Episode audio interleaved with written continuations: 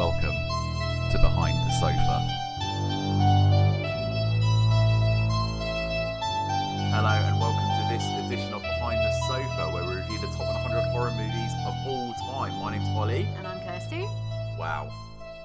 Like 2 weeks in a row. I know, right? I mean, put it in the record books. It's a novelty. It's a real novelty. Which we're going to stick to. I'm going to make sure that we stick to it, because the like weird guilt and stress and anxiety and just awfulness that I feel at us not putting out episodes weekly is massive. So. Yeah.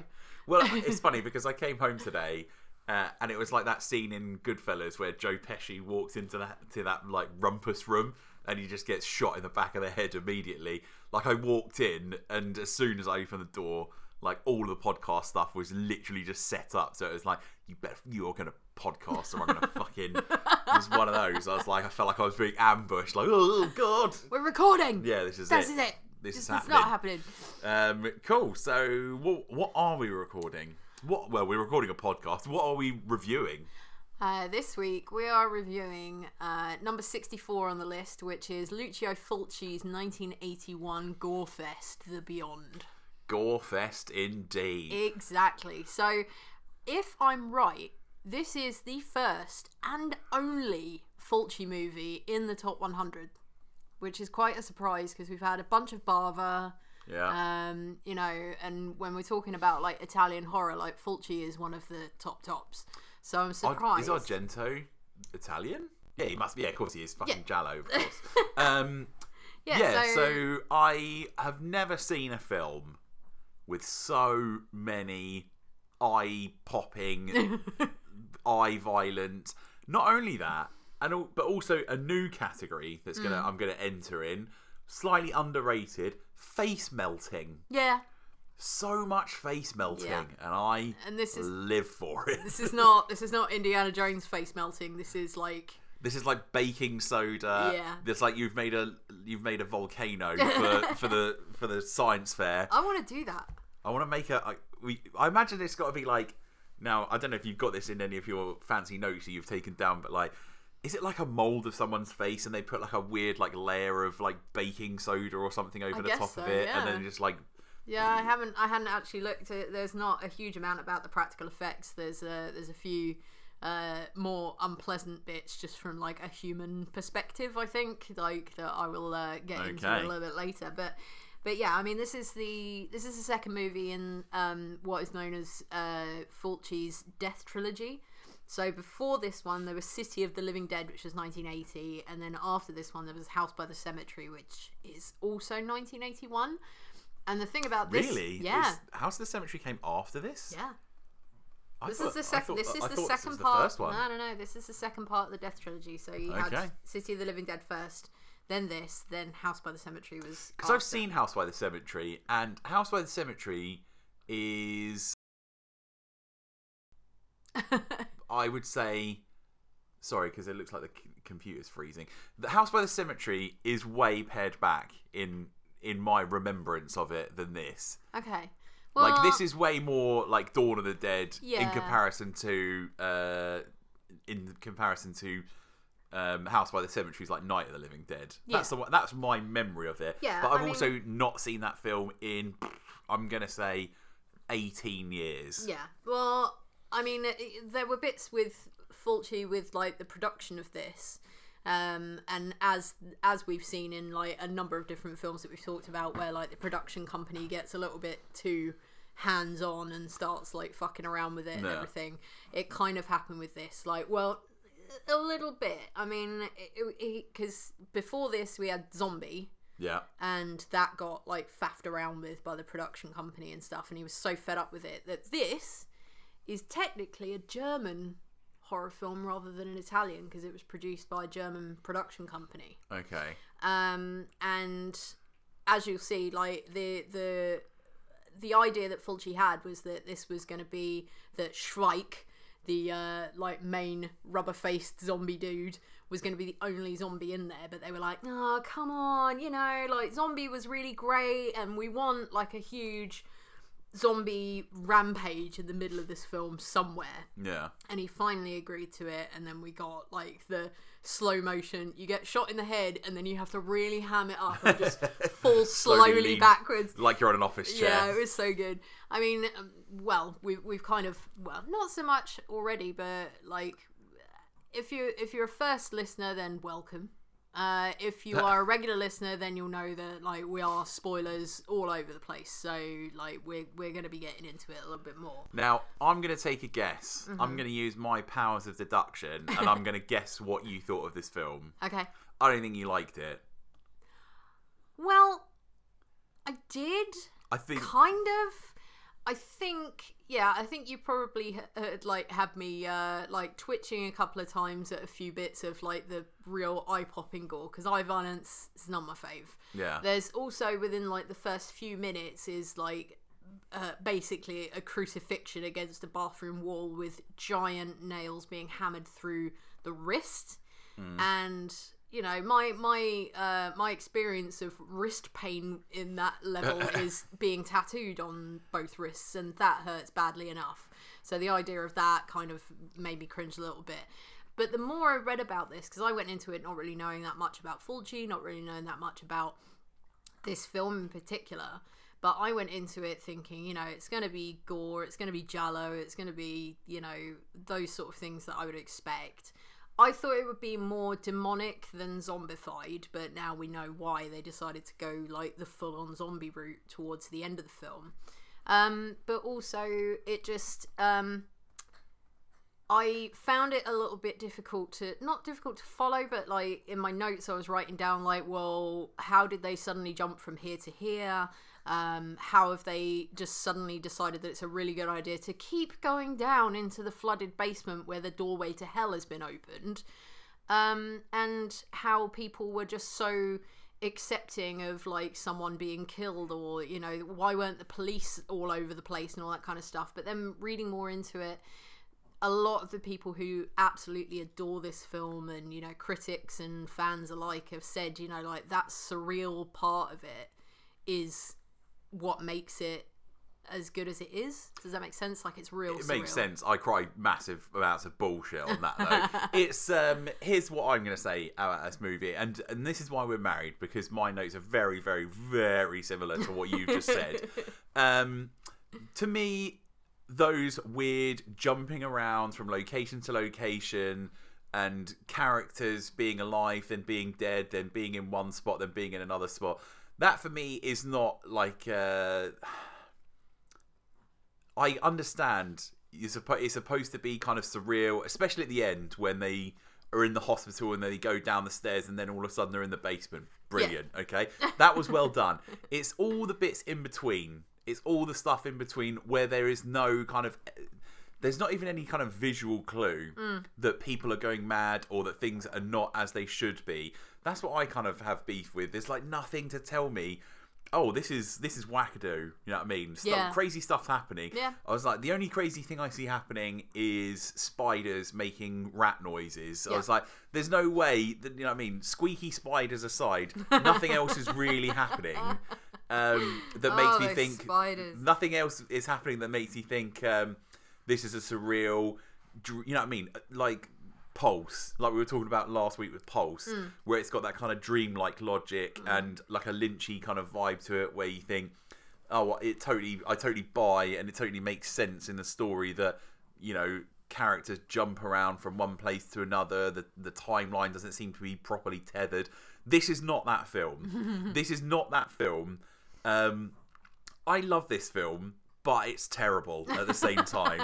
The acting is not great. But that's, I don't blame the actors, because they have to do overdubs. Yeah. And they're American, or I assume most of them are American actors, or English-speaking actors, and then they, for some reason, just don't record sound or do record sound on set, but then they get them to overdub it, and I can feel like they probably are sitting there thinking... I've been doing this for 6 goddamn months. Please don't make me do it again. Don't make me, you know, another Scream or another, you know, old Martha and this, that, and the other, Elsa and whatever her fucking name is. I was like, this is, I can understand the acting's not going to be top notch. Effect, love it. Yeah. There were some fantastic ideas. I tell you what, I would love to see. I would love to see a zombie movie set in 1920s New Orleans when they're all like on those boats, those little rowboats at the start, and they're like going to the hotel. I was like, this is a movie I would watch the fuck out of, zombies in the swamp in the 1920s. But it was the fact that it was angry mob with pitchforks and flaming torches on a couple of boats. And they even made the to make sure that you knew, even though it said Louisiana 1923 or whatever it was on the screen, but they did everything in a sepia tone, just so you knew that it was old worldy, oldie timey. It made me think of when you go to theme parks and you dress up in the cowboy outfits. I've literally written in my notes, I put sepia tone photo from Thorpe Park. I was like, I have a photo of me wearing an old madam's dress in from a fucking old west town. What? Yeah, it was me and five mates went. And they were like, oh, who wants to put on the dress? And I was like, I'll put on the dress. So there's me wearing a harlot's dress. And then all of my buddies in dusters and shotguns. Why have I never seen that? That's all I could think of as we started watching this movie. I was like, the sepia tone is so cheesy and over the top, and I'm all about it. And the thunder and lightning sound, it was the exact same sound effect being used over and over and over again, and I was like, is this a choice? And even though you said that it doesn't have, you didn't like it at the start because it there's an immediate crucifixion. Yeah. The scariest thing for me at the start was the fucking reasoning. Why did they have the sound not synced up? I was like, that is more terrifying to me than any crucifixion scene. I was like, yeah, especially when you're doing something like hammering a nail. That is literally an action. A split second, and then the scream, and then the scream happens. It was it was a good second and a half. I was there's a scream. Yeah, one. Watching someone hammer a nail and then the sound come late is so disorientating. It really is. That I just thought, what is Fulci? You madman! What are you doing? Well, the thing was, this first, like I said, it was 1981, and then it came out in America in 1983. Okay, but they didn't. It didn't go out on big release or anything because I just don't think they were really. Yeah, no shit. I don't think they were really getting it or into it or whatever. But then it was put out on full release when they found and restored it, and it was restored by Grindhouse. Uh huh. And then it was released on DVD by our good old pal QT, Quentin Tarantino, because he had seen it in 1983 and loved it. Yeah. And I can see that. People like Quentin Tarantino, Eli Roth, people like that who love just this, ridiculous amounts of gore and, really unbelievably creative, death, killings and stuff. I could see them both absolutely adoring this film, and so he was just totally all about getting it out there. And so it was restored, but then there's other versions of it that are out there. They've all got different names. When it first came out in America, it was called 7 Doors of Death, which is nice and it's a pretty metal. Yeah, that's name. Pretty rad. I'm into that. I think the the Italian name was quite funny as well. I'm trying to remember it now. I'm not going to say it in Italian because I'm sorry, but I'm not. I'm not even going to attempt it. But it translates to "and you will live in fear!" ! The afterlife. Okay, I'm into it. Okay. They always have better names than we do. Oh, for sure. Like The Beyond or "You Will Live in Fear." Now, at this point in the movie, so we don't normally do a beat by beat, but I just want to talk about a couple of things that happen at the beginning. Mm-hmm. They introduce a synth song that is so good that it melts the character's face off. I was like, this is so fucking rad. It's real Goblin. Oh yeah, it's real 100%. Goblin, but it's not actually Goblin, but it's very Goblin. They even use the main theme for it. Mm. That weird piano that Eliza, Emily, the blind lady with the crusty eyes. the song that she plays on the piano, I know for a fact has been sampled in hip hop songs. I think Necro sampled it. Yeah. But yeah, the music, absolutely love it. Yeah. Fantastic. But some of it just didn't really seem to fit somewhere. Like, that's what you get in these movies. It's so bizarre. It's like this Dawn of the Dead. It's like this plinkly, like bass, good name. Plinkly bass noises over, like, and it feels kind of smooth yeah. kind of feeling, while there's just this utter violence on the screen. Yeah. And like people dying in horrific ways while they're like the music that was playing over, like the architect guy getting eaten by spiders. Which I love, by the way, because they could only afford two. Yep. They had a brown one and they had the red-kneed, like Mexican red-kneed one, yeah. which is that's the only tarantula I know, because it's the only one I've ever seen, like, in real life. Mm. And they're really cool. And then you just had these like remote-controlled ones that were like remote control is being way too generous. That was a guy with a fishing line, 100%. Just like he was doing the little puppets on it. It was like, like a marionette. Some of those spiders were shocking. But then it was just like the spider's gonna like eat your face, and your face comes off like a little bit. Because the spiders in that movie don't eat people's faces. They pierce their faces with their apparently front-facing teeth, yep. which spiders do not have. They go down like. I'm doing I don't know, yeah. what would you call this? You can't see what he's doing. It's a visual medium, but you know how spiders bite. He's doing bunny ears, right? Yeah, like they bite down like that. They don't like prong things like a fork. But he pronged his tongue. Pronged his eye. Pronged his actual eyeball. Oh, and then they did the old Home Alone where the spider leg goes in his mouth and everyone goes, ugh. Isn't it weird? Like, and everything else is fine, but like you put a spider leg in someone's mouth and it makes everybody cringe. It's like, ugh. Yeah, I was fine with all the eye violence and face melting, but a spider leg in someone's mouth, ugh, that's a step too far. We're talking about eye violence. Like, which one was like? Okay, so if we're going through like list by list, we've got, yeah. So we've got. Let me see. I think I wrote down. I can tell you one that immediately sticks out. Mm-hmm. So we've got the spider one. That's one. Yeah. The second one that really stands out to me is nail through the back of the head and eye pops out. Martha, yeah. Yeah, that was a good one. Now, Martha and Arthur, I was quite intrigued by. The fact that they called them Martha and Arthur. But generally we find if someone like magically inherits an old hotel or moves into a house or whatever, and there are staff that are inherited with the building, get rid of them straight away. But they didn't actually go anywhere. I expected them to be like, they were like gatekeepers of the Hellmouth, and they were the ones that were going to stop it all from happening, and they were going to kill people to silence them. But they just ended up getting killed. No.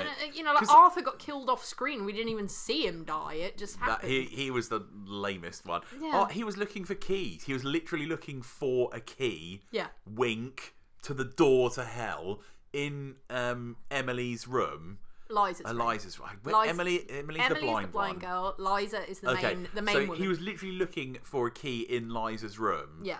I was like, this 100% screams of they either filmed something or they ran out of money and they didn't get to film something. Yeah. Because there is no way that character was just there and played no role other than to be killed and then come back to life. Yeah. He was like a Renfield kind of like. He was there to kind of like bring on the opening of the gates to hell. Same with the woman as well, whose name I can't remember. What? The housekeeper lady. Martha. That is Martha. Because there were two women who were, I got confused. Are they the same person? Who is the one who was married to the plumber? Oh, yeah, no. She just showed up. Yeah, I thought she was the same woman for a little minute, but no, different woman. But then, so you got Joe the plumber as well at the beginning, who he gets like hand to the face and eye popping. And he gets an eye pop. That was the first one that you see where it goes sort of sideways out of the side of his head. Yeah, that was a good one too. But then when she finds him, this is the bit, and I was like, this is like. There's a lot of people who are on sort of two sides when it comes to Fulci movies. So you're like, it's surreal horror. And, you know, it's totally justified with all of the gore and everything else, and then you've got other people that are just like, it's fucking gratuitous and that's like what it's meant to be. So the bit with Joe, this is what made me think at the beginning again with like Martha goes down there and goes and like finds him, walks through the like wall where he's, you know, like busted a hole through or whatever, and there's just water everywhere, and she's looking for him. We don't know why she's looking for him. She'd been asked to do something else by Liza, like, can you do this, that, and the other. She was just like, yeah, sure. Then she decides to go wandering down there to go and find Joe, which made me think that she knows what was under the house and she's there to protect it, whatever. That didn't go anywhere, and then she ends up dying. But when when she finds him, she like literally does not react as well. No, she finds him, she turns him over, and then they have this really, really slow, really drawn out, unnecessarily drawn out, I would say, like of him sliding down the wall with not a lot of sound going on, but a lot of yellow goo coming out of his mouth, which doesn't really, like, what is that? What is it for? Apart from just being gross. Just gross. Just gross. And then she's just like, oh, and then the other body comes up out of the bathtub. Is that right? See, this or out of the water. This is where I start to get. Oh yeah, it comes out of the water, so and then she reacts and freaks out, and I'm like, "Were you not bothered by Joe the plumber? Like Joe the plumber with his that one's wet though. Yeah, gross. Joe the plumber with his prison mic, bandana. But I was waiting for him right at the beginning where they were just like, he smashed through the wall. There's like water dripping everywhere, or whatever. I was waiting for the plumber like teeth suck, like oh, that's gonna be an extra. That looks like you got corpses in there. That's pricey. Is that a doorway to hell? Ooh, don't know about that. I might have to order a part in for that. So I've written down in my notes and I've put it in capital letters. Ooh. Light on plot. It is very light on plot. The when I wrote that down was the disorienting, like jumping around of scenes was starting to get on my tits, quite frankly, and also the fact that there's loads of death going on. No one really seems to comment on it. Yeah. Like I said, there's no police. There's no police in the area. The guy falls off the friggin'. The scaffold at the beginning because he sees Emily just standing at the window with her creepy eyes and stuff, and he goes like flying off of the thing, lands on the floor coughing up blood, so he's got like internal bleeding, and they're just like, we're just gonna lay you on a sofa and just wait for the doctor to come. And there just doesn't seem to be a lot of urgency going on. No. Speaking of doctors, Dr. John McCabe, what the fuck was he about? He just turns up and starts chatting her up, and then half it's okay, it's fine, gonna give you a cuddle and it's okay, and then half, I don't believe you, then I've read an ancient book, now I believe you. Also, at the bar, when they're sitting there chatting about the hotel or whatever, so much. And then the bartender comes along and goes, Dr. McCabe, the hospital's on the line for you. Like, they called him at the bar. Like, they knew he was going to be there. We know old Rummy McCabe's going to be down at the bar. He's going to be at the bar. I just wanted to hear the other side of that conversation on the telephone as well. Like, Dr. McCabe, we've had another face melting. Like, what's Dr. McCabe doing? Does he work in the mortuary? I have no idea. He works in the mortuary. Those are two different doctors. But then they go back there and they've cleaned up all of the blood foam acid bullshit. That was so hilarious. That was so funny. Jill, the 30-year-old schoolgirl, like I couldn't find anything on her. I wanted to find out like how old she was when she was actually playing the part, but I can't find anything about her. She's been in like this one other film. I think. Please correct me if I'm wrong, but I think she was in The Black Cat, which is another Fulci movie, and then another Italian film. But apart from that, there's nothing about her. She's literally just vanished. Another thing I wrote down when Liza and Dr. McCabe, Rummy McCabe, are in that bar. There is a jazz quartet. I'm not kidding you. If they were 2 feet behind them, I would be surprised. Imagine if you were sat at a Starbucks and there was literally a full mariachi band. Yeah, like a jazz combo, literally sat behind you. I'd be like, do you want to move to a different table? Because this is, I can barely hear what you're saying. Like fucking Gene Krupa in the background. And I was like, this is ridiculous. Oh my God. It's a silly movie and I still loved it. What about Dr. Harris just... oh, I found this, like, ancient corpse thing. No one's really asking, like, why it's there. It appears that this guy has died in some way that's ended up with his eyes popping out. We don't really know why, but no one seems to be all that concerned about it, because all he wants to do is stick his friggin' brainwave monitor on this, like, ancient body that's been underground. Like, what are you expecting to find? Yeah. Have you had instances of this happening before? Are you aware of there being, you know, some kind of story around this house that's been going on for years, and sometimes a body turns up, and if you stick things on the side of its head, sometimes you get brainwaves? Yes or no? If you did, then that would be good, because it would kind of tie into, you know, everyone knows to stay away from the creepy hotel up there, because there's something bad up there. It doesn't go anywhere. But here's the thing. Everyone knows that when you get a new fancy piece of equipment at the office, everyone fucking uses it for whatever reason they can possibly fathom. That has been on someone's junk at some point in the last few weeks. Well, I was going to say it was just like they had a surplus in the budget and they were like, if you don't spend the money next quarter, you're not going to get that same money again. They're still like, an oscilloscope. Yeah. I was like, well, yes. Let's stick it in someone's brain and see what happens. Yeah. So that again didn't really go anywhere. We were just like, okay, so they've got brainwaves, which they shouldn't really have because they're dead, and they shouldn't also have like heartbeats, which it seemed to be doing heartbeat rather than brainwave. It was making heartbeat noises. Not that I know that much about what a brainwave machine would look like, but. Not thinking it's going to. You know what I mean? Like, I was at that point. I was like, show, don't tell. I was like, you know, could have scared the crap out of the 45-year-old schoolgirl or anything that would have been way more scary than. Oh look, do you reckon the heartbeat? Oh, there we go. There's the brainwave. Yeah, no, we're just going to chuck it into the big like crematorium building because no one's going to come and claim this body now. But no, they didn't really do anything. And like I said, there's literally no cops involved. Like, this guy has died in a horrific way and another body has shown up. We don't see a single cop throughout this entire film. Yeah.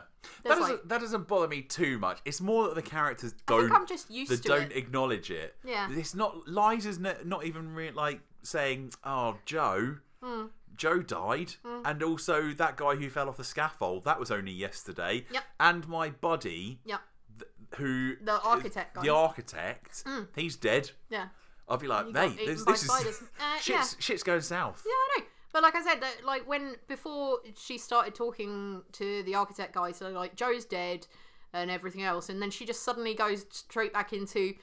Right, so I haven't got a lot of money to do this house up with, but, you know, like, do what you need to do. And then she says something like, I'm giving you carte blanche, but that's not a blank check. I'm like, I think that was a joke, though, wasn't it? I'm really hoping it was. I clocked that, and I was like, yeah, it's quite funny. Should have had a little laugh afterwards to be like, hey, it's funny. Fun fact, though, the librarian guy in that beautiful library that I want in my house somewhere, I'm getting all of my interior decorating tips from all of them, movies. From all of these films, from Dracula as well. Yeah. The librarian guy is Lucio Fulci. He decided to do a little cameo. The guy who had a little hairy nose. Yeah. No. That's the book. That was the bookseller. Oh, okay, right. Okay. The guy who was showing the architect where the really distracting nose hair. Yeah, that was really distracting. And I wanted to go over and just with a pair of tweezers and just. Yeah. Like, get it straight out, but there you go. Yeah, can't do that because it was like 40 years ago and inappropriate. Yeah, totally inappropriate. But yeah, so yeah, Fulci decided to do a little cameo, like a tiny little one there where he's just this little guy. I don't even remember him, and then I read afterwards and I was like, oh, okay. Yeah, so it does kind of jump everywhere. There's a lot of bits that like led a lot of questions, like I said with Jill, the 50-year-old, her age is increasing as we go.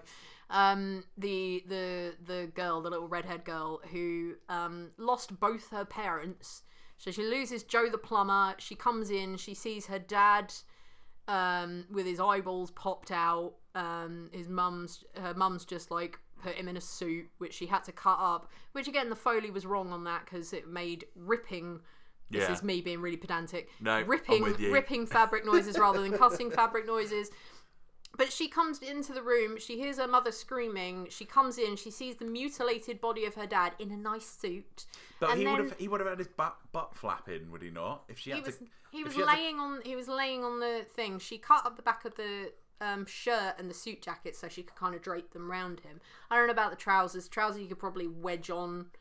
True. I've never really dressed a corpse before. We're gonna try this out later, and I'll go dead weight. Oh my god! Out of the two of us, cut one of my Simpsons T-shirts up, and you can try and see if you can put it on me. You'd be upset if I cut one of your Simpsons T-shirts up. But yeah, so she comes in, she sees her dad. He's not looking great. She sees her mum, who's looking worse but still alive at that point.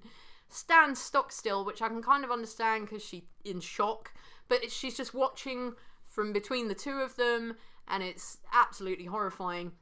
Then they have the funeral in the beautiful Louisiana cemeteries, which are just so cool, with like the crypts above ground and everything, and they look so great. But they come up and they kind of give their, condolences to this young girl who's just seen, her dead father and her nearly dead mother and everything. They kind of give her a hug and then just wander off and leave her there. I'm like... Yeah, it's like she's just an orphan, off to the streets with you. Yeah, and then she's in the mortuary, and they're just like, oh yeah, Jill's in the mortuary. I'm like, are you just leaving her there? And then her eyes have turned white, which I now... think from Emily and from Jill and from when you see the two of them at the end, that's basically if you've seen hell. Yeah, that's how your eyes. Yeah, it's like white. if you've witnessed that kind of the prophecies of Ebon. Yeah. If you've witnessed that death, then you're kind of marked. Yeah, but then Emily with her good boy Dickie. Who ends up not? Yeah, he's a good boy. He's a beautiful, beautiful. We love a good boy in these things. And I was worried, sincerely worried, that he was going to get killed by Schweik, the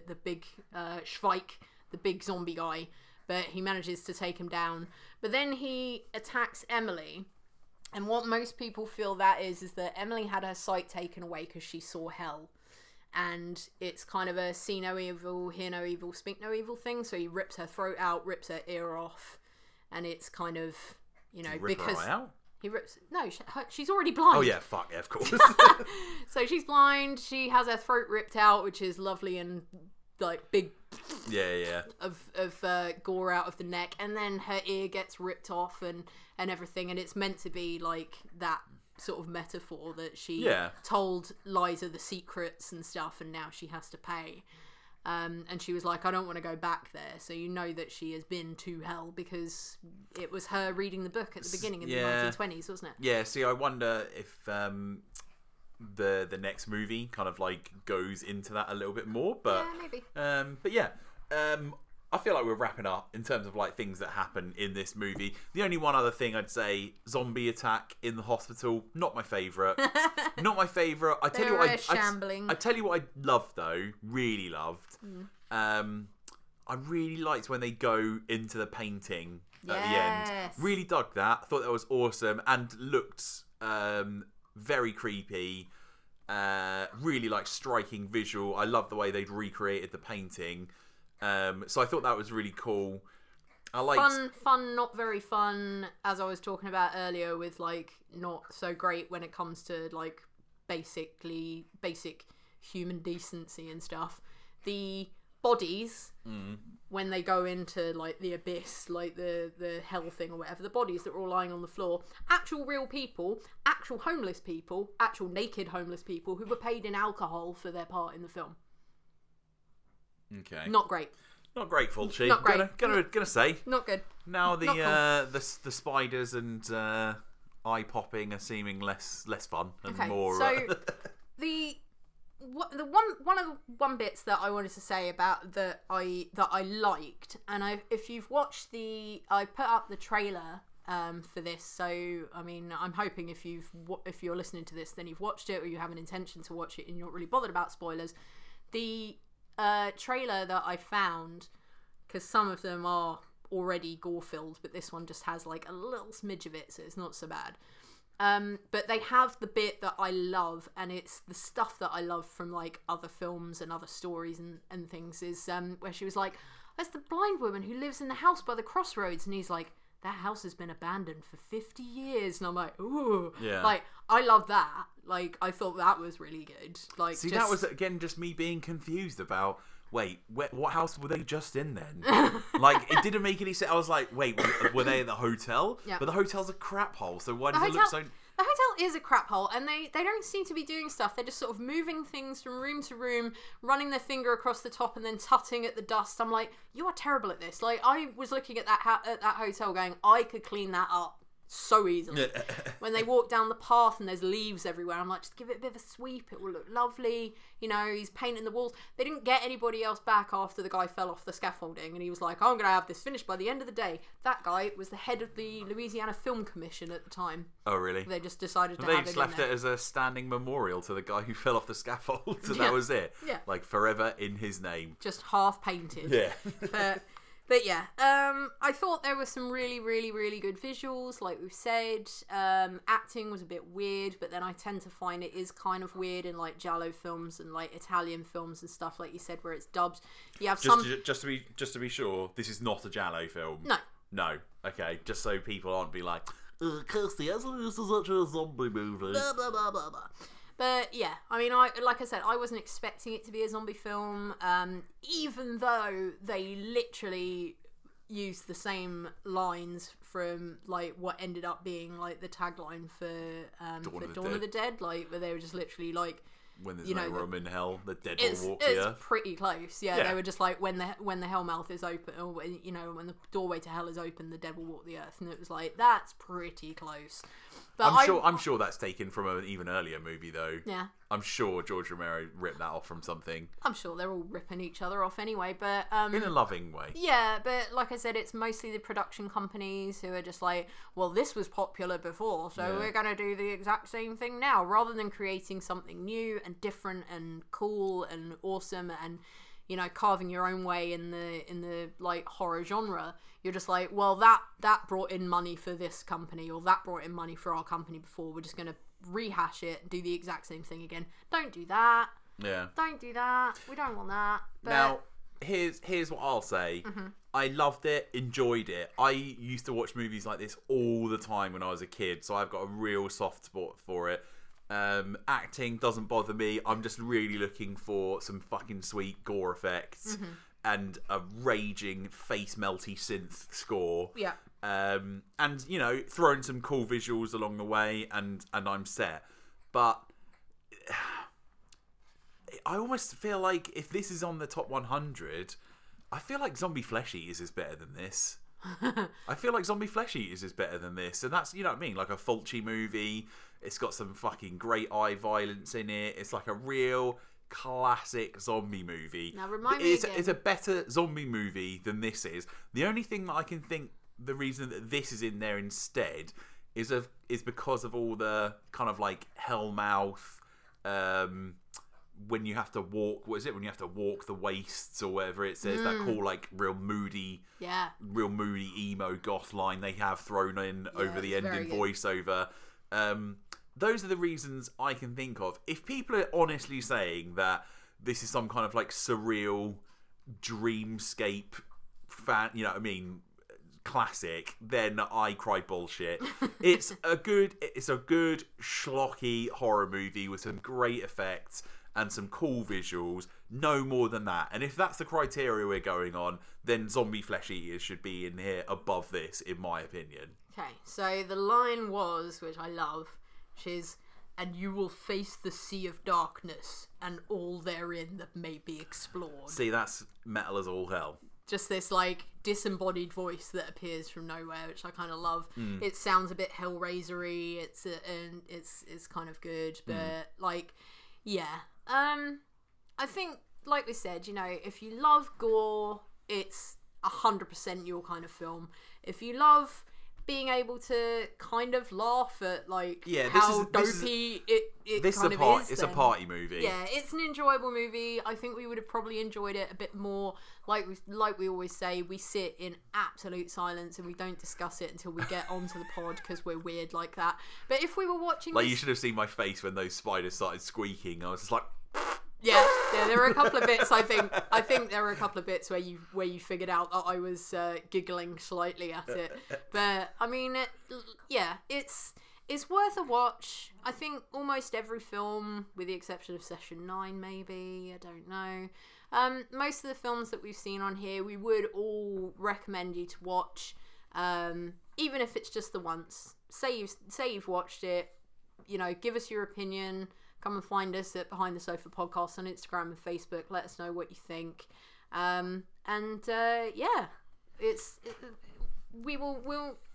think it will be very rare, especially from now on, because this is like 64.